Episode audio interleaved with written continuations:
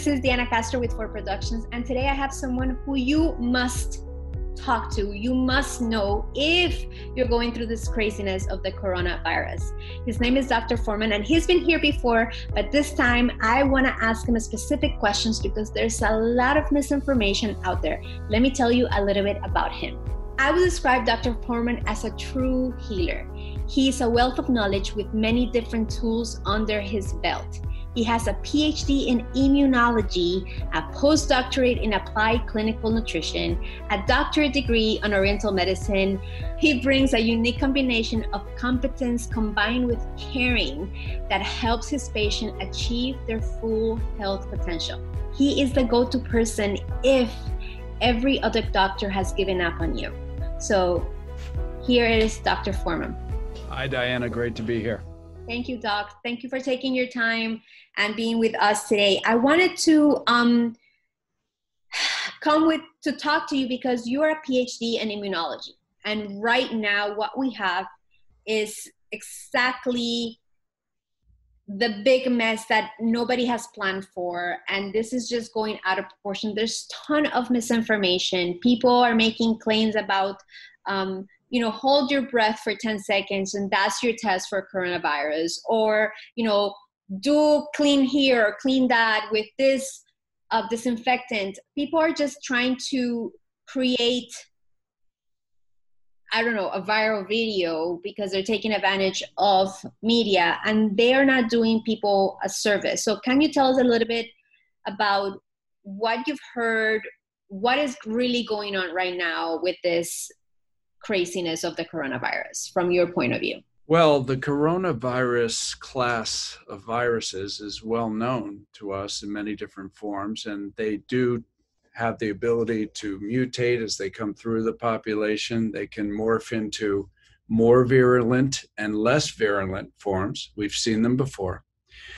The containment in this particular case did not happen as aggressively as we've approached other viruses in the past.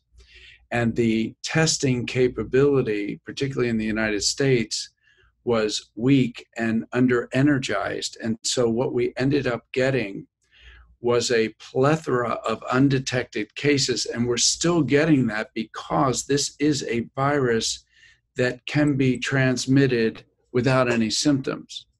And it makes detection very difficult. So you've got people in environments with other people, and they can transmit the virus, and they can even transmit the virus to people who don't get symptoms, and they can end up transmitting the virus. And finally, it lands with a vulnerable person, a vulnerable patient, and that's where we get into complications. The flu is very risky for vulnerable patients this is even riskier for vulnerable patients. So, people who are elderly, people who are on immunosuppressant drugs or immunosuppressant therapies, perhaps people with asthma who are taking long term steroids, although they're very mild, these are things that compromise our immune system and make us more vulnerable if we do get the virus to have a really bad bout of it. We've all seen flus that have come through. Sometimes you can get a flu, you could be 25 years old, you can get a flu, and it knocks you for a loop. You don't get out of bed for a month. We all know of these experiences where, where people have gotten sicker than the general population. This is no different. What we need is more, more, more testing to know where it is, where it's not, and to get people on the front line away from vulnerable, compromised people, but not to panic in our own homes. I want people to understand that there's no real guarantee to not get this. There are thousands and thousands of ways we contact these viruses, and actually, viruses are in our environment all the time. When someone has HIV, God forbid, and they become in the state of AIDS, they don't die from AIDS. They die from horrible infections that you and I don't get because we have a normal immune system. So, the only sensible and realistic defense against microbial infection is a strong, intact immune system. Anything else is setting ourselves up to be vulnerable, to possibly have complications, and God forbid, to transmit this to someone who truly is at risk for this. And that's where the real tragedy lies. I'm wondering what happens with someone that gets infected and now is being forced to be in their house with everybody in their family like like i was a little bit thinking about it oh my god what if i went to the grocery store uh, the grocery shop and i i accidentally touched something and i didn't know i got infected two weeks later i am positive. And now i'm home with my kids. I'm going to be spreading like now it's like your imagination starts going wild. What is it that i'm, I'm supposed to do? What would be your recommendation for someone who might be in this situation that they're starting to get symptoms? There's not enough tests on there. I what i've heard is that people go to their doctor and their doctor says to go somewhere else to get tested and then they're sent back to the doctor it's like this ping pong game and people feel like what do i do? What what would you recommend? Well first of all if someone who is not in a high risk category meaning they're old they're not older than 60 or 65 years old they're not taking any immune suppressants as medications they don't have heart disease and they don't have diabetes and perhaps they don't have asthma copd or some other kind of disease that would dictate them to be vulnerable we would want them to just quarantine themselves be in their house the same way they would if they had any flu or cold. We're not going to go to work. We're not going to go in the office when we're coughing our brains out or sneezing uncontrollably, have high fevers. These are known to be infectious, contagious diseases, and we don't do it. What's insidious about this particular virus is that it can be spread quite readily without having symptoms. And this is where the danger for the vulnerable are. So the important thing here is to identify the vulnerable and to absolutely insist on staying away from them, not having contact, and having their contact with the general public be minimized until the wave of this particular virus is over. We need to have herd immunity. Herd immunity is a phenomena in immunology where when a significant amount of a species become immune to a micro uh, infectious element, the entire species will become immune and resistant to this problem. And we've seen this in many viruses and some bacteria over the years, although bacteria have managed to morph even more than viruses, which is why we see this antibiotic resistance and other things like this. So what's very important is that we protect the vulnerable. We're not so worried about 40 year olds uh, getting this. Sure, it's going to be devastating. It's going to be a bad flu. They're going to be in bed for some time, but they're going to recover on balance. If you look at the epidemiological information for real, you'll see that 90 plus plus plus percent of deaths and things that are happening in this are either with elderly or elderly plus diseases, or very few cases, but some of younger people, but they all have immune compromisation. They either had cancer or they're cancer survivors. Perhaps there's uh, some chemotherapy in the recent past. They may be on some immunosuppressant medication, prednisone, uh, something like methotrexate, something that, you know, drugs that suppress the immune system hold down our ability to respond to invaders and so forth. If you're not in one of these carriers, in a sense, as enough people become immune to this by getting the bacteria, creating antibodies, there will be a general populace resistance to this. And that's really the best way to get through these types of things. Secondly, we need to start buckling down as a society and number one, get prepared for testing. And number two, realize that our only true defense against microbial infestation is a strong, robust immune system.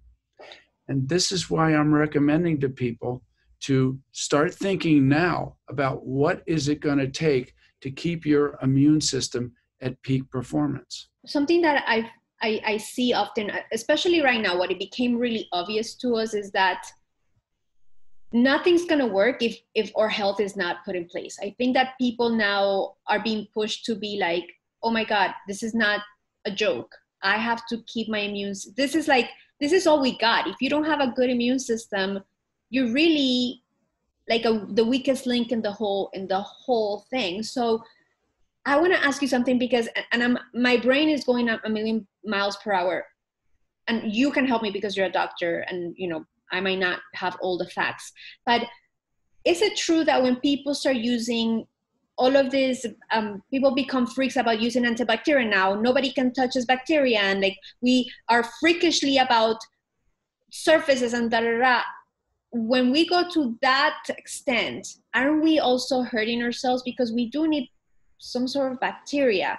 I don't know how we're gonna go back to I don't know, and I don't know how to define normal, um, at, at this point because we need like it has been proven that babies that are born with you know more bacteria than others they develop better immune systems. Am i correct? Am i overstating it? Am i making any assumptions that maybe i'm not correct? What would you say to something like I, i'm i'm a little concerned that everybody is just like you look at them and they want to like wipe you with a Clorox. You're like, wait, hold on, let's not go so crazy right now. But I get it; it's a sensitive topic right now. But but how do we go back to normal, whatever the definition would be now? Well, certainly doctors are not recommending that we adopt a antimicrobial lifestyle completely because our bodies are 70% water, 10% bacteria.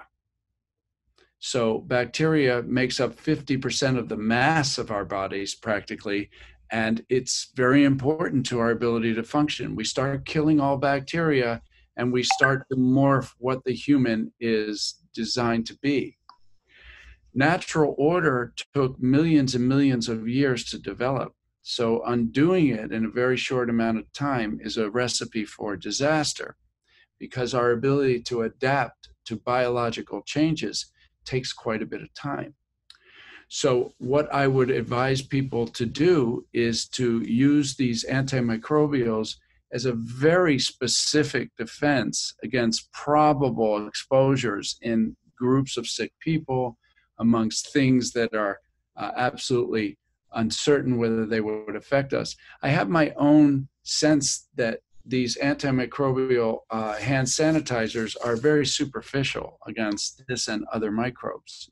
Hand washing is very good. And what do we do when everybody in the office or, or around us has the flu? They're sneezing, they're coughing yellow phlegm. I mean, we know they're infected.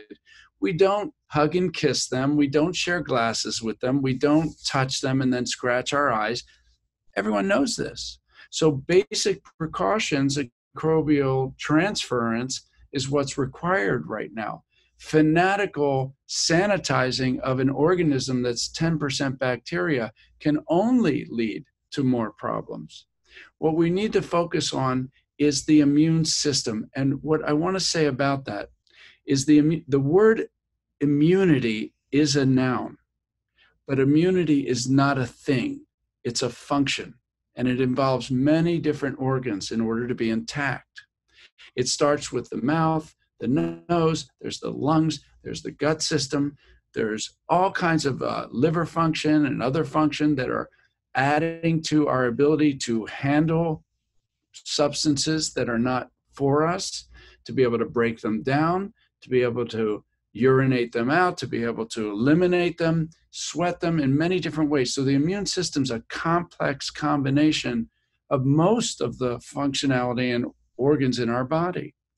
And therefore, in really understanding what optimal immune health is, we have to be able to assess and restore organ function because this is the only thing that operates as robust immunity. That's what we do here. I'm sure there are other doctors that do that. And what we focus on is what organs are not functioning properly and what is the reason and what will restore those organ systems. Immune suppression as a as an approach to immunity is truly an emergency procedure. And is a big mistake if we're going to rely on that to keep us from harm's way. It's not going to work because it's very much like self defense, karate, or something like that. No matter how much self defense you study, no matter how great you are at kung fu, there's always someone that could be better, faster, they have a gun, whatever the story is. So your only real self defense is don't get in a fight. There is no other real self defense. And your only real immune approach is to not get sick. And the way you not get sick is to have an intact immune system. You cannot not get sick living in, an, in a mayonnaise jar. You cannot do that because people don't live in mayonnaise jars and people do require interaction with other people. So the strategy should be, of course, emergency medicine to deal with something that got away from us, but immune restoration as a method of going forward. Nothing else is safe. Right now, that what, what comes to mind right now is what we were talking before we actually turned on the cameras, which was it, right now at this moment, going to a hospital when you feel sick at the beginning is not necessarily the safest place to do unless you really you know you're having a baby or you broke a leg i guess or something like that um, but if you're feeling like something you're you, you if you need to go to a doctor you guys like the private practices now are like the first line of defense.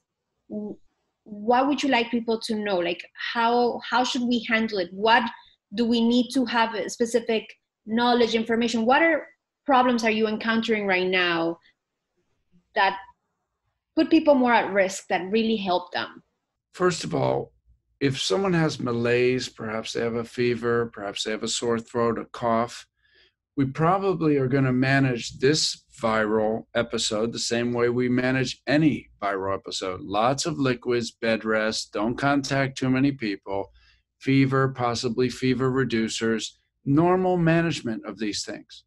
If someone's symptoms are out of control, perhaps coughing to a point where they feel that they can't breathe, perhaps fevers that go out of control, and they're a relatively at risk person, this is a reason to go to the hospital.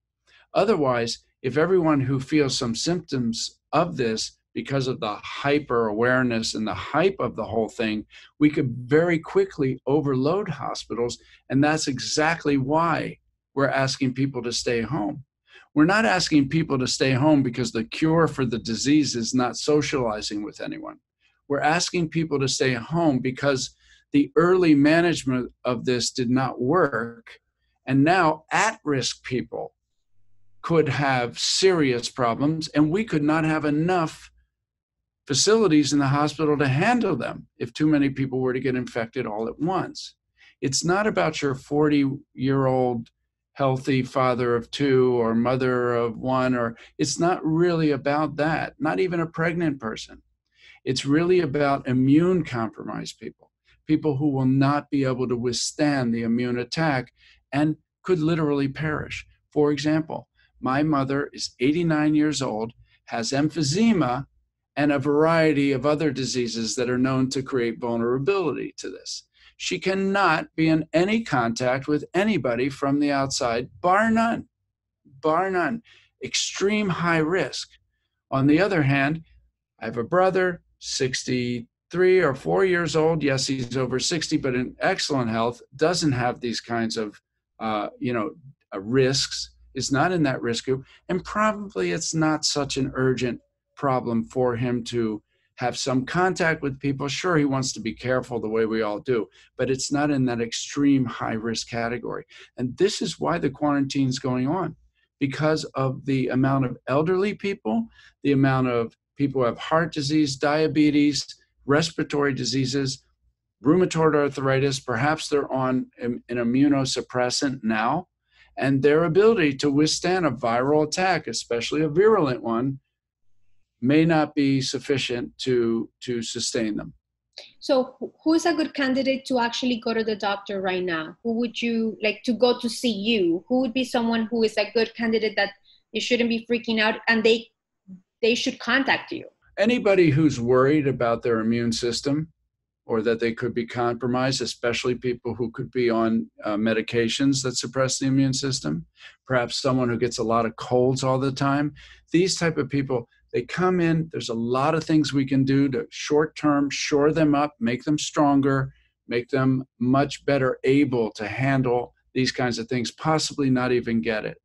Remember, the contractile rate is not 100%. This is not the plague, the bubonic plague of the of the yesteryears. This is something where a certain percentage of people will contract it, and then if they contract it, can their bodies defend them sufficiently so that they don't actually get a disease from it?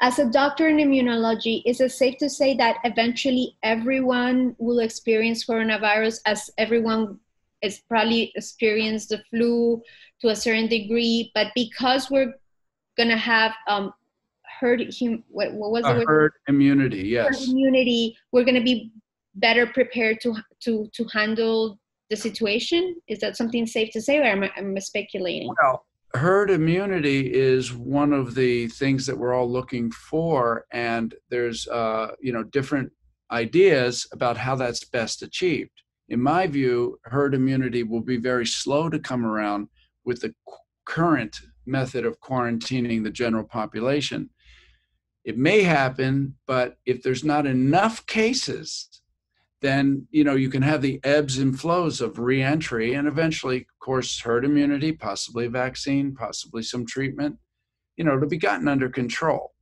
But going forward there's no particular reason to believe or to uh, even say that these kinds of viral outbreaks couldn't happen again. There's more and more people. There's more and more uh, activities out in the world. Is there's there's more uh, travel. There's more interaction internationally, tremendously more. Just think of maybe 20 years ago relative to how many people are moving in between countries and borders, more open borders, more communication, and so forth. So it's it's understandable that going forward, the spread of microbes could be quicker, but we can't live in a hazmat suit we cannot live in a some kind of sterile environment. It's not even good for us to do that. It actually compromises us to do that. So moving forward we have to get smart about things that affect immunity things that slow down our ability to respond to these things. And antimicrobials on balance can actually lower our ability to handle some of these things. So we should think things through and not panic and not be extreme. So, for those people that are not panicking but they want to be practical, what should, besides washing their hands, besides sleeping, the normal thing, is there things that they could be using from their kitchen um, to to increase their immunity? Um, I know you mentioned in, in another video vitamin D. Um, is there any other thing that you would recommend? There are. There are some things. Zinc is very good, but it should be in a chelated form. Otherwise, you're going to need an ionophore to get the zinc into the cell if you're just taking chemicalized fractionalized zinc. But zinc is very helpful to sustain immunity. We don't need a lot of zinc. We just don't want to be zinc deficient. So, a lot of zinc is not that helpful.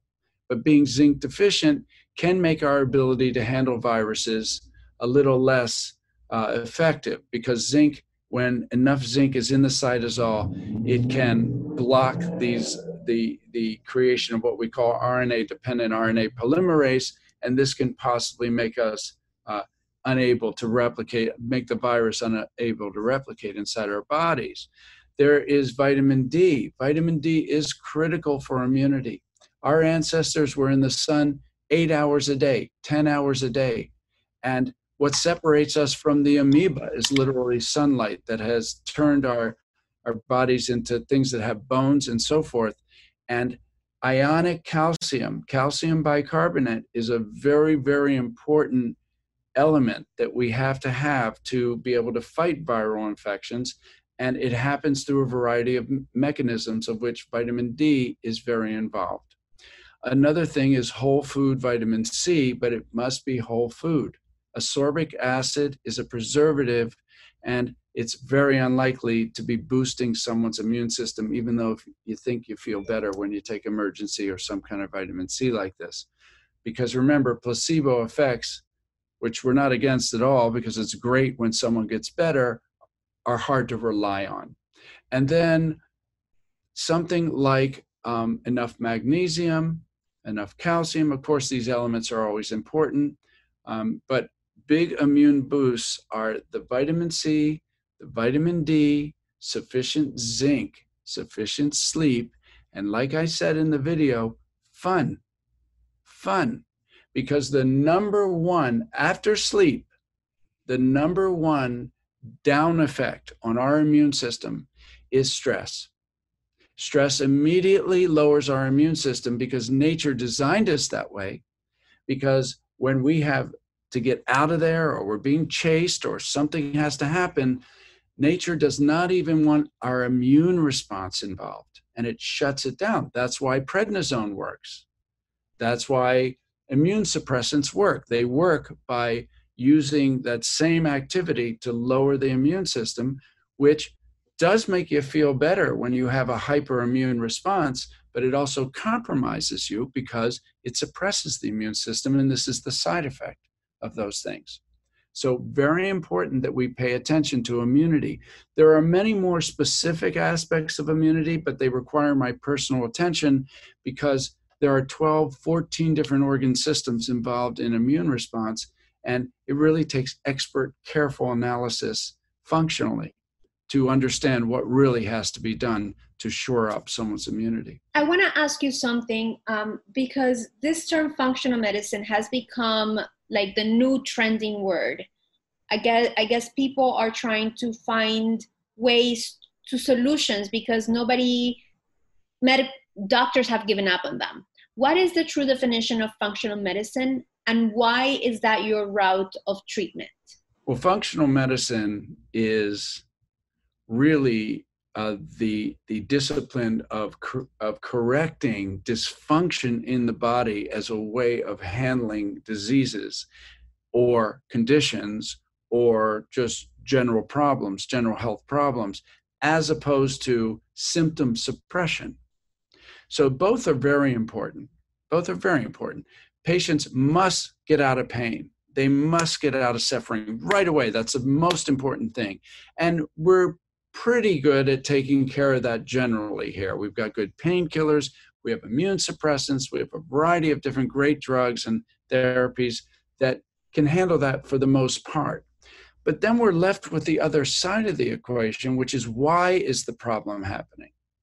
So I can take Advil every day for three years for my headaches, but they won't get rid of the reason I'm getting the headaches. And after taking Advil every day for three years, I've got some serious potential health problems like gastroenteritis or like compromised immunity or stomach acid or GERD and different things that, that are side effects of the long term use of those drugs, which were never designed for long term use. So, most drugs and most therapies are designed for immediate emergency intervention. And to that aspect, they work pretty well. However, the other problem is the underlying cause so that you don't continue to be someone who requires perhaps those medications, which invariably lead to new diseases and, and problems, or so that you don't get the bad effect of, of those medications immediately. And that is why do you have the problem? None of us would, if God forbid we got arrested, we called our lawyer or whoever, they come, they work their magic, they get us out of incarceration, hopefully. And, you know, we wouldn't expect them to say, okay, you're out of jail, so call me if you have another problem. We don't do this because you still have the problem. The case is going on, and you are going back to jail if you don't handle the problem.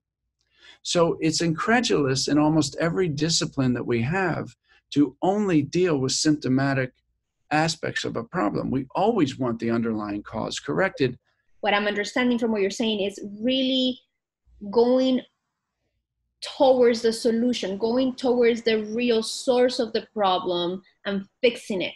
Because it doesn't matter, like a car. Like if if you have a problem in your engine, you know you can put as much oil. Eventually, not if you don't fix the problem you're to be waste more time more energy more effort it's just to be way more painful but sometimes a band-aid is required in the meantime which is totally okay but functional medicine is is a new way of finding the, the root cause right well here's the thing diana 40 years ago medicine was working absolutely working it was clear what people were getting sick from. It was clear how to handle it. There were not too many complex presentations. Doctors were well equipped to handle people who came in, and the public was generally satisfied. However, in the last 15 years, maybe 20, things have become much more complex. And now the presentations to doctors doesn't fit the old models, and many of the medications that doctors are equipped with are not competent to handle some of the presentations coming in, many of the presentations. This is very frustrating. And what some pioneers have been pushing through in the last 10 years or so is another way of handling these diseases and conditions that are being presented by attempting to correct the functional cause of them. So, not only focusing on symptom suppression, but the functional aspect of it. Why does the patient have high blood pressure? Why does the patient have diabetes? Why does the patient have asthma? Why do they have IBS? Why do they have PCOS, polycystic ovarian syndrome? Why do they have that? Well, we don't know. No. So we attempt to investigate what organs aren't functioning properly. What organs are not functioning properly? And then we identify those and we identify the cause of that dysfunction because it's not a birth defect, it's not a trauma. We're not talking about people who have cancer, God forbid, a heart attack, a stroke. No, those are traumatic situations. They need to be managed and they need to be managed medically and with symptoms. The birth defects have to be managed. Type 1 diabetes, God forbid, uh, spina bifida, you know, any kind of birth defect, anything that went wrong, something wrong with the thyroid, the heart. There are many birth defects that can happen, but we don't know too many people have them, but doctors see them. These are different, these things. These are acute emergency medical situations. The rest are really chronic degenerative situations that have happened over time where the patient has become weaker and weaker, more and more degenerative, and now they have a disease that is classified. But actually, it's a symptom gone further that's now classified as disease. For example, prediabetes and diabetes that are truly the same process. They're just one's a little bit more, a little further yeah. along. The line, and once that happens, yes, yes, and once that happens, of course, other symptoms start going crazy and so forth. So functional medicine is once you've got the symptoms under control, now how do we correct the underlying condition that would be a cause? What I really love about the way that you or your practice, and, and I, I have my own personal experience, my mom sees you, my daughters, you're our doctor, um, it's because you, it's not only the symptom, you're not treating the, you're treating the human and you are an investigator. You actually go to find out. You test different things. You have like i said when i was describing you know you have many different tools under your belt like homeopathics and um, nutritional clinical nutritionist and like all of these things that you have been able to master through your way of studies and through seeing what works for with patients what's going on. Um, and I do feel that we need more people that have that sense of humanity to see people not because of their symptom but to see them as humans. Maybe it's emotional distress plus this and this and this and that and then you kind of walk them through back to health. Um, I'm, I'm just gonna kind of put it here because this is one of it's my story and it's part of one of the reasons why i brought you today to to the show an eternal gratitude for what you've done for our family. My daughter has had a condition for many, many years since she was about five years old. She has um, something that happens to her skin. If she if she writes like if, if we like go through her skin, her skin will populate. It's called chronic urticaria, and nobody would figure it out. Nobody people would misdiagnose. There were just so many things that was so confusing and through taking the program to making sure that we did the steps like symptoms started disappearing. She started to feel better. She started to lose weight. She started to go back to being able to be a kid without having to worry about you know getting scared and her her body will just start populating. So things like this give me hope that there are true people with true hearts of, that are doing what they're supposed to do. They're doing it for the right reason. So I want to acknowledge you and thank you for that publicly because we're we're going to be eternally grateful to you and what you do and your practice. Everyone there is just beautiful. And I want to invite people who feel that they might be immune compromised to give themselves a chance and to go see Dr. Foreman because it is only when you tried it, when you've seen results, if you are able to go over his social media and check out all of the people who have willingly given their testimonials to you know to see like oh three weeks ago i started and i see a difference. You know like it's just like almost overnight when i've tried this and i've tried that and i've tried this and, and like everybody was just giving me more medications and i was just like I, I was just overwhelmed with all of these things now i feel like i have my health back. So i want to thank you for what you do. I want everyone and their mothers to go and see you because you are a blessing to the universe. You make this world better through what you do. Thank you so much. And right now with mm. all of these things that are happening it's just an awakening for everyone at home to take a check you know check yourself and and find out without health, there's no wealth. There's we cannot make money if we're not healthy. We cannot go out there and if and if this becomes the way of being where we have to be quarantined, this is just not sustainable. We cannot live like this. And the only weapon we have to protect ourselves is our immunity. So please do yourselves a favor, go visit him. Um, Dr. Foreman, where can we find you? Can you give us a, a, a direction? Where can we find you?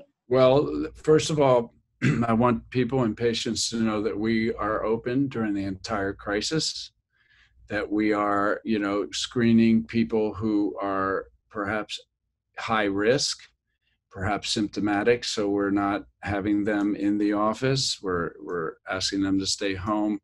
Um, we only allow one person at a time in the waiting room and uh, we have quite a few different treatments here. Each treatment room is sanitized after every visit completely. So instead of sanitizing the office after the day, we're sanitizing every treatment room immediately.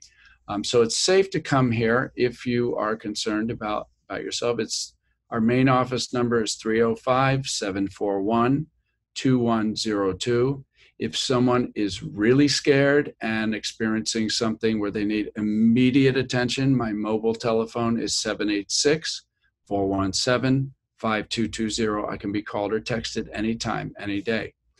Um, other than that, you know, we have a website. It's michaelforeman.com. Uh, and that is a way you can find out more information about what we do. And you will be seeing more and more doctors doing this. This is a very big wake up call for doctors.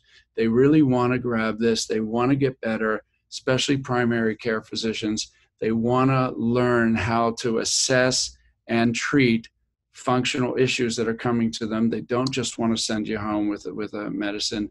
It's just taking a little time and and I, one of the good things about a horrible tragedy like this is it is a very big wake up call, not just for the people and population, for doctors. It's a very big wake up call about our vulnerability, the vulnerability of our medical system, et cetera. So there, there hopefully will be a significant silver lining in this not very pleasant experience. Thank you so, so much for this I, I want to clarify this is not a paid advertisement thing, not whatsoever.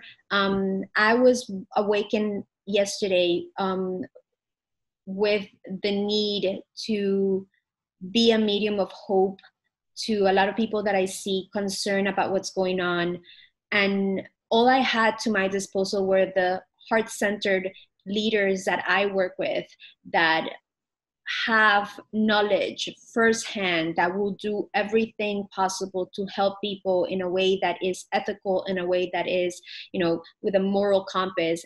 And these are the people who i want to share the world with because i feel like the world deserves to know more about them. If the world will know how good and how powerful you are like